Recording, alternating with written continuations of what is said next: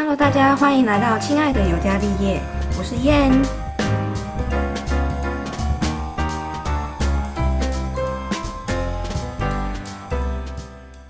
我们这次的来宾呢，是我们的扑尼聊护理。Hello，大家好。呃，我有经营一个就是 podcast，它的名字叫做“扑你聊护理”。那我们是一个专访护理人员的音频节目，主要呢会邀请就是不同科别的护理人员，那分享自己的工作转职，或者是有一些创业斜杠的经验。那也会聊聊就是护理校园，然后一些自我成长的议题，让大家能够更了解护理师到底是在做什么。嗯不是只有发发药、打打针这样，偶尔也会分享一些就是医疗的小知识。那有兴趣的听众可以直接在 Google 上面搜寻“扑尼聊护理”，就可以找到就是我的部落格，然后音频节目还有 Instagram。其实我在那个 podcast 看到很多就是有关护理的东西，但基本上我看到很多类型都是那种骂那个工作上面遇到什么事那一种，就是一些乐色话或者是靠北护理类似这种东西。然后我就想说，要有一个好像真的很认真去。去让人家了解护理到底是什么工作的这个 p a c k a g e 真的非常少，所以我第一次看到你的 p a c k a g e 的时候，我就想说，这个人是不是就是对护理很有热情？因为你知道，我们就是 去工作，工作久了就是只会想要靠背啊，我们并不会就是想要叫大家说，哎、赶快进来这个坑这样。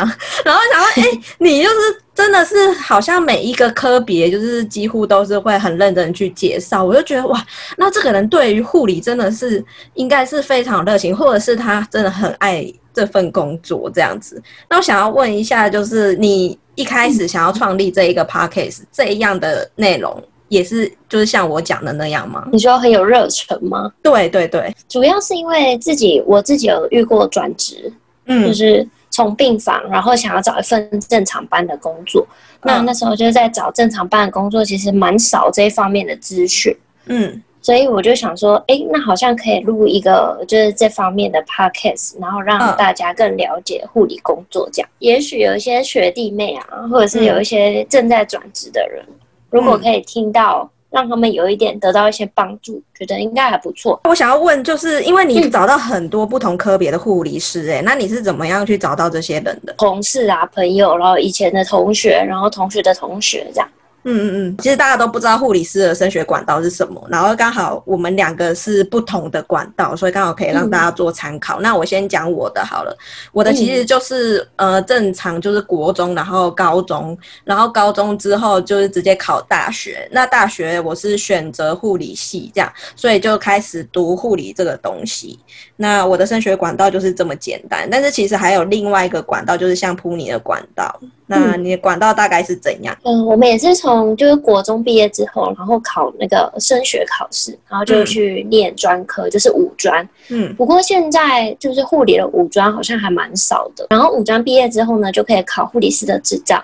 那你之后就可以选择是要继续升学，或者是直接就业。嗯，那继续升学的话，就是可以读二技，就是毕业之后是等同大学学历，嗯就是学士学士学历。嗯，或者是你也可以再考，就是差大，就是可能读别的科系这样。可是呃，现在好像是不是有已经有新的规定，就是说你嗯读出来就是一定要去差大或二技。现在其实医学中心啊，像我之前待的医院，其实都是要求就是要大学学历。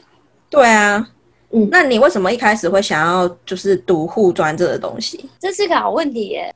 我先弄清楚一下，就是五专是不是相当于国中啊？没有，就是国中毕业之后国中毕业之后，然后变五念专。五年，就高一、对高二、高三、大一、大二这样。对啊，超奇怪的学程哎、可是为什么你会想要走这条路啊？因为其实护理系在大学来讲是第三类嘛。嗯，那对，那时候国中的时候就想说，嗯我也不知道哎、就不知道哪根筋，反正就某一天回家就跟我跟我爸妈说，哎、我决定也要去念个护专这样。嗯，哎、我我也真的嗯想不太起来、当时为什么会做这个决定。就这么简单哦。你没有一个就是什么触发事件，或者是让你就是觉得说我我就是想要读护理这样。好像没有什么特别的。我到最近就是我爸妈在回想的时候，他就跟我说，我那时候好像是某一年，忘记是哪一年，有那个什么金融海啸还是什么，然后就他们就说，我就有跟他们讲说，我绝对要找一个工作是不会被。这个东西影响到的，那我就一定要找医学的东西，因为只要有人存在一天，这个职业永远会跟人相关，所以你就不会有失业的这个困扰。然后我想说，我压根没有记得这件事，哎，可是我爸跟我妈都不约而同跟我讲说，对我就是要讲这件事，可是我完全都没有印象。那就是你的潜意识就是要走这一条路。那我觉得我比较好奇的是，你们。实习的过程，我觉得我很喜欢听人家分享，就是他们实习的过程，因为一定会大家的经历都不太一样。那你有没有实习有一些比较印象深刻的分享？不管是可能有趣的、难过的，或者是可能有一些很两光的经历，还是被骂经历，什么都可以。嗯，那我就先分享一个，就是我那时候专科的时候在产房实习，那时候我是产房跟产后病房，然后我们就是会轮流嘛，然后我们就到产房。然后那时候就觉得天哪，每位妈妈都很勇敢耶，因为其实真正那种在生产的时候大哭大叫的妈妈，其实真的很少，真的很少。我有去过产房，真的超级少的。对，其实真的很少，没有像大家印象中就觉得说嘶吼这样。然后他们就是在产台上就很努力的把小孩生下来啊。嗯。然后其实，在产科那时候就会觉得，真的找对象要好好的找，因为有些就是爸爸就是一直陪在产妇旁边啊，可能会帮忙按摩啊，然后减少疼痛。那有的爸爸就在旁边一直打电动，都不理他太太之类的。对对，所以一定要好好找对象。然后那时候我印象非常深刻，就一个小孩出生之后，然后通常我们不是都会先给妈妈抱小孩吗？对啊。然后他妈妈抱到小孩之后，第一句话哦，他不是很感动哦，第一句话居然是跟他先生说：“哦，天哪，好像你爸哦。”他的意思是说，很像先生他爸。就是很像他，他他公公这样，然后当场听了就觉得天哪，也太有趣了吧！大家不是通常报道就是这种好感动哦，什么终于生下来了，这 个应该哭笑不得吧？对，就觉得哎，还蛮有蛮有印象的。这蛮有趣的，而且我其实我印象最深刻，因为我有也有去产房，然后我们产房的实习其实不是说嗯，就是专职在那边实习，可能只只是说呃复产，然后刚好就是有那个经验单，然后有一个是就是要去产房体验一下，大概可能 maybe 三天而已吧，这样。我刚好遇到一个哦，真的超级印象深刻，反正就是一样，就一个产妇要生，然后他的小孩是体积比较大，所以很难生，他就是很用力这样，然后我们就是。很多人陪伴在他旁边，真的超级男生，他生超级久的小孩出来之后，然后我们就听到那个医生说，好像嗯太用力了，所以就是他的，因为我们不是小孩是从会阴部出来嘛，对不对？然后他太用力了，以至于他的那个阴部就是好像有撕裂伤，然后就是裂到已经快快到肛门的地方，所以他最后是医生还要帮他缝合什么的，然后就是。就是还要忍受那个伤口的这个愈合，然后我又想说，靠，这妈妈也太伟大了吧！就是可能他对，就是他小孩可能就比别人还要大，所以他要比别人就是承受更不一样的痛。然后我就觉得，天哪，我以后绝对不要生小孩。而且我在读妇产的时候，因为不是会读就是第几产程什么的嘛，对我越读越觉得可怕，我觉得是个恐怖故事，你知道吗？除了产房。就是你还有其他科别吗？哎，我之前就是有在那个儿童，因为其实我我我很不擅长儿科，哎，然后那时候刚好被分配到儿童的癌症病房，他们的病人其实我觉得他们都非常的成熟，就很超理。然后那时候我照顾的是一个好像才小学大概三四年级吧，就是中年级的一个弟弟。一刚开始他就是蛮讨厌我的，为什么？我也不知道为什么。他就是比较酷酷的那种型的，你知道吗？嗯嗯嗯嗯，比较有自己的想法、自己的意见之类的。我通常讲什么，他都会不太想理我。嗯，到最后就慢慢熟了，因为我大概一个月其实就照顾他。嗯，然后后来之后慢慢熟了之后，他还自己做那个那时候很流行的就是那个什么珠子，这样拼一拼，然后用那个水，然后用。就是它会凝凝固在一起，嗯，然后就变成一个装饰品这样。哦，他就把这个送给我，这样。这么突然？对，他他真的到现在还留着。对啊，关于儿童的，我也是有故事可以分享。因为你知道，我们大三就是我刚刚讲的那些实习的东西之外呢，大四的时候其实就是看你要选哪个特殊单位。我就蛮喜欢小朋友的，对，虽然不爱生，不想要生小孩，但是很喜欢小朋友。然后我就去选那个 PICU，就是那个儿童的加护病房。我记得我那时候是看到有一床的滴滴，然后他真的很小，我想一下。有一岁吗？好像一岁多而已吧。他就是插管，然后他真的长得非常可爱。他是那种好像呃那种儿童海报上面，就是你会觉得很可爱那种小孩子。你一看到他就会被他吸引。然后他会在那边的原因是因为他一生下来就有，嗯，就是他的肌肉，他的全身肌肉是没办法出力的，他整个是瘫软的。对，然后等于说他要插管，因为他就连这个气管。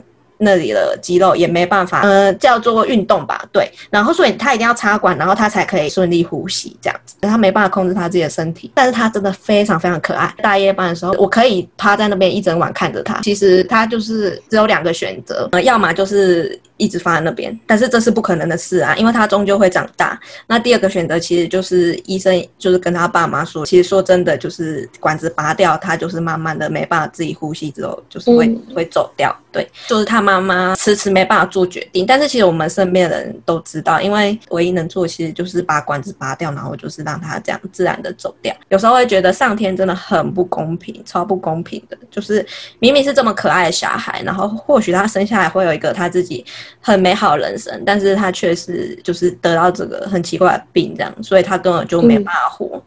然后这是我印象最深刻的事情。哎，突然讲的有点感伤。嗯，对 对，就是我觉得，嗯，我觉得实习里面真的是会遇到很多事。然后啊，我有听到你有访问那个李白小姐，那个精神科病房嘛。那你在那个精神科病房的时候，有没有印象深刻的事？在精神科印象最深刻的是，你们要不要带病人跳早操？我们是放录影带，然后就他们自己跳。因为我们老师要我们编舞，所以今天如果你们已经实习完了，换下一组，然后下一组一样是要编舞，然后带他们跳不同的东西，这样超累的。因为那时候就是实习的地方还蛮远的，我们搭计程车好像要搭快一个小时。天哪，太远了吧？对，超远的。然后去实习，我们可能六点五六点就出门，因为要编舞。不然我们那天好像四十九个小时没睡觉，不要隔天早上，然后又要去实习。我发现我出社会工作之后，我觉得其实实习才是最累的。等下四十九小时是两天多哎，老师也太虐待你们了吧？因为其实实习最痛苦的是，你除了要做那些一般 routine 的东西，其实你回家还要打报告，然后还要准备报告什么的。我觉得那最烦的，因为如果你正常上班，你其实回家就是休息，你根本不用做什么报告的。那我可以跟你分享一下我精神科的，又是一个很感。的故事，我不知道为什么你怎么那么多感人的？对我实习，我真的是满满的心得。嗯，我第一个照顾的个案其实是很简单，就是他其实已经有病逝感。先跟大家解释一下，病逝感就代表说你知道你自己正在生病，对，嗯。然后精神科病人其实很常不知道自己。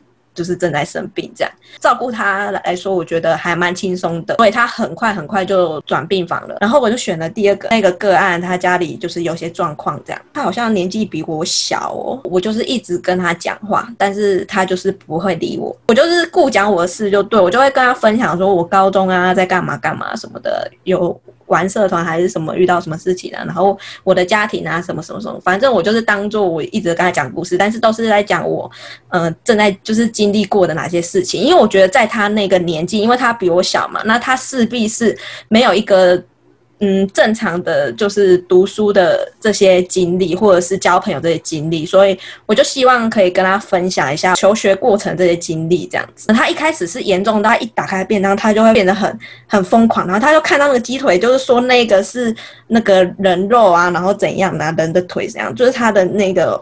妄想非常非常严重，然后我就是会一直跟他说，不是你看清楚，这就是鸡腿什么的，我就是会一直把他拉回来，然后他就会好像又听到什么其他声音，就说有谁谁谁跟我说这个是人肉，我不能吃，我不能吃，然后我就说，我说你看着我。你现在听到我声音嘛？那我跟你说，这个其实是鸡腿，这样你看到我，你也听到我，你不要去听，就是谁跟你讲的那样，反正就是每天都是这样。所以一开始我的挫折感很重，因为它很严重。然后到了后面的时候，突然有一天，就是我一样照常又在跟我跟他讲我自己的故事，然后讲到一些就是比较好笑的事情的时候啊。他就笑了。当下我才发现说，其实他一直以来都有默默听我讲话，我就会开始带入一些现实感给他这样子。然后直到我实习结束的时候，我觉得真的差很多。我实习快结束的时候，其实他已经会去大厅跟大家就是一起唱歌什么的。哦，我跟你说，他本来是默默坐在那边一个人，结果他那一天，我记得我实习快结束的前两天或或前一天吧，他就是那时候大家唱卡拉 OK，他那时候拿起麦克风，然后点歌，然后开始唱歌的那一刻，干，我直接哭出来，我直接哭出来，我想说，天哪，太感动了，他就是已经有就是回归这个正轨了，这样，然后我我同组的同学都也是一起就是看着我哭，然后他们也很想哭，因为他们都知道这个个案是多么严重，实习。离开之后，我后来后续听到，就是他就是转到慢性病房，所以他就是正在好转这样。曾经也因为这一段经历，就想说要去要去精神科，对精神科。然后后来就是就是还想说算了，还是先去医学中心好。想要问说，因为你说现在是在门诊嘛，那你在那之前是在省外病房，想知道你一整天的 routine 是在做什么？通常就是一早就到病房之后就是点班嘛，然后就是看你那天点到什么器材啊。然后点搬完之后，就是整理一下你今天要用的车子，然后就是用物补用物。哎，我跟你说，等一下，我这里插播一下，我要跟你分享这件事实在太机车。我那时候实习的时候，就是有个学姐，应该是就是资资历很深啊，反正她就是看了一下她的工作册，然后每个抽屉拉拉拉拉之后，然后就突然大叫说：“妈妈妈妈妈！”然后说。你过来一下，然后什么？然后我们想说，嗯，是发生什么事情？这样子才刚明明就才刚上班，然后他就说，为什么你这个没有帮我补这个东西？真的真的，然后就开始数落。可是重点是那一天就还蛮忙的，我就觉得干。妈，太黑了吧！就是这个东西，你干嘛？你就自己去拿就好了，干嘛一定要人家帮你补好什么？而且就算没补好，好，我们顶多只是可能碎念一下，或者是就是偷抱怨说谁谁谁每次都不补那个车。可是他就直接在走廊上面这样大叫，我们就觉得我那时候瞬间觉得，干，我真的不想在病房，那么夸张。好你可以讲你的，就是交班嘛，然后准备一些你病人的药物。第一趟出去推车出去就是。两外都晒啊，然后在省外的话就是 coma scale。省外一个比较特别的 routine，对不对？因为省外其实有两个主要的疾病，一个是脑部的，然后一个是脊椎的。啊，如果是脊椎的话，我们就不需要测那个 coma scale，只有脑部的才需要。这样，那跟大家解释下 coma scale 是什么？在新闻上会听到，他的昏迷指数只有三分，测昏迷指数的。再来，然后做一些治疗，可能有病人开完刀，然后要换药啊，然后有一些可能从加护病房回来，嗯，然后要帮他做那个身体清洁，然后教他们怎么样做尿管的清洁啊，然后翻身拍背，教翻身拍背什么的。然后可能有一些病人要出院的，然后要给他一些喂教的。然后接着下午就是接新病人。可能是从门诊过来的新病人，或者是 ICU 转入的。嗯嗯嗯，对，然后就用用之后把新病人记录打完，然后交班单整理好，然后就准备交班。嗯嗯，所以你在这个这样的病房工作了两年是吗？嗯，快三年，快三年。那为什么你后来想要选择跳到门诊的护理师？因为就准备要结婚了嘛，要找正常班别的工作，然后要好好的养身体，准备要怀孕之类的。可是你知道有些学姐很猛哎，她可以在病房待到就是结婚生子之后生了好几胎，超厉害。你在那工作环境其实日夜颠倒，有时候真的身体会搞坏哎。尤其是那个怀孕很不舒服，然后又这样在临床上工作，对啊，生下强哎，超厉害的。门诊的话，因为其实我对门诊护理师的既定印象就是在那边就是要等退休工作，然后再来就是 对，就是正常班什么，对不对？然后就是，可是重点是还有一个印象就是好像缺很少，有吗？会这样吗？不会啊，欢迎来应征。你当初去门诊的时候有没有就是你决定说要走哪一科？其实我们医院是算蛮新的医院，我是第一批的门诊护理人员，所以就很多东西都是从零到有。你今天可能跟耳鼻喉科，明天跟肿瘤科，后天跟妇产科，然后大后天跟心脏内科这样。哎，这样你要理解很多东西哎，就是什么东西都要学一点。早上上班当然一样，就是点班嘛。对，就是看你什么分到什么机器啊，或者什么急救者，反正就点班。然后我的习惯是，我会我会先消毒一下整间。嗯嗯，就我们整间，我就会用酒精全部都擦过，然后把东西都备好，就那种文具全部都用好，然后叫号机，因为现在不都用那个插卡报到嘛，嗯。然后就等医生来，然后看诊的话，我们就是会就是 key 单呐、嗯。然后发单子给病人，然后喂教，可能有要做一些检查，什么大肠镜、胃镜、电脑断层、什么核磁共振、什么肺功能，就是喂教这样。嗯嗯嗯，然后中午休息吃饭，然后下午就继续跟下午的诊，然后就下班啦。每天都会正常下班吗？嗯，要看你当天跟到了什么诊。嗯，那我们最晚是到七点，你如果加班两个小时，你就可以先把这两个小时留着，然后你可能某一天哦下午没事的时候，你就可以说哦，我要先走了，就提早两个小时走这样。可是这样子，你们薪资也是也是正常嘛？就是有三万多、三四万。如果大学学历啊，底薪的话是三万，然后我们还有红利绩效，每个月大概是五千到七千不等。因为你知道，你知道我我其实因为我是中部的学校，然后我家住台北，所以我一开始就已经决定要在台北工作。但是我后来发现，中部的薪水跟台北薪水是真的有差哎、对啊，然后差蛮多的。对我朋友刚毕业，就是去我们学校里面的医院，然后他们病房，然后就是一一样也是就是三万六。嗯就是白班呐、然后我想说，靠，按、你这个门诊，你这样子可以拿到三万五到三万七，看我一定选你那个啊。嗯，对啊，不错啊，而且我们礼拜一到礼拜五正常班，见红就休，然后没有假日，也没有夜诊。六日也休哦。对啊，可是我有个问题，就是因为你在病房跟门诊都待过，但是我们其实有一个说法，都是会建议刚毕业的人一定要去医学中心走跳一下。如果他刚毕业，他想要直接就走门诊，你觉得会建议大家这样吗？应该要看你那间医院的门诊是怎么样的门诊，因为像你刚刚说的很好，因为很多都是 fix 在同一个科别，对，那那种就是你每天做的都是一样的事情。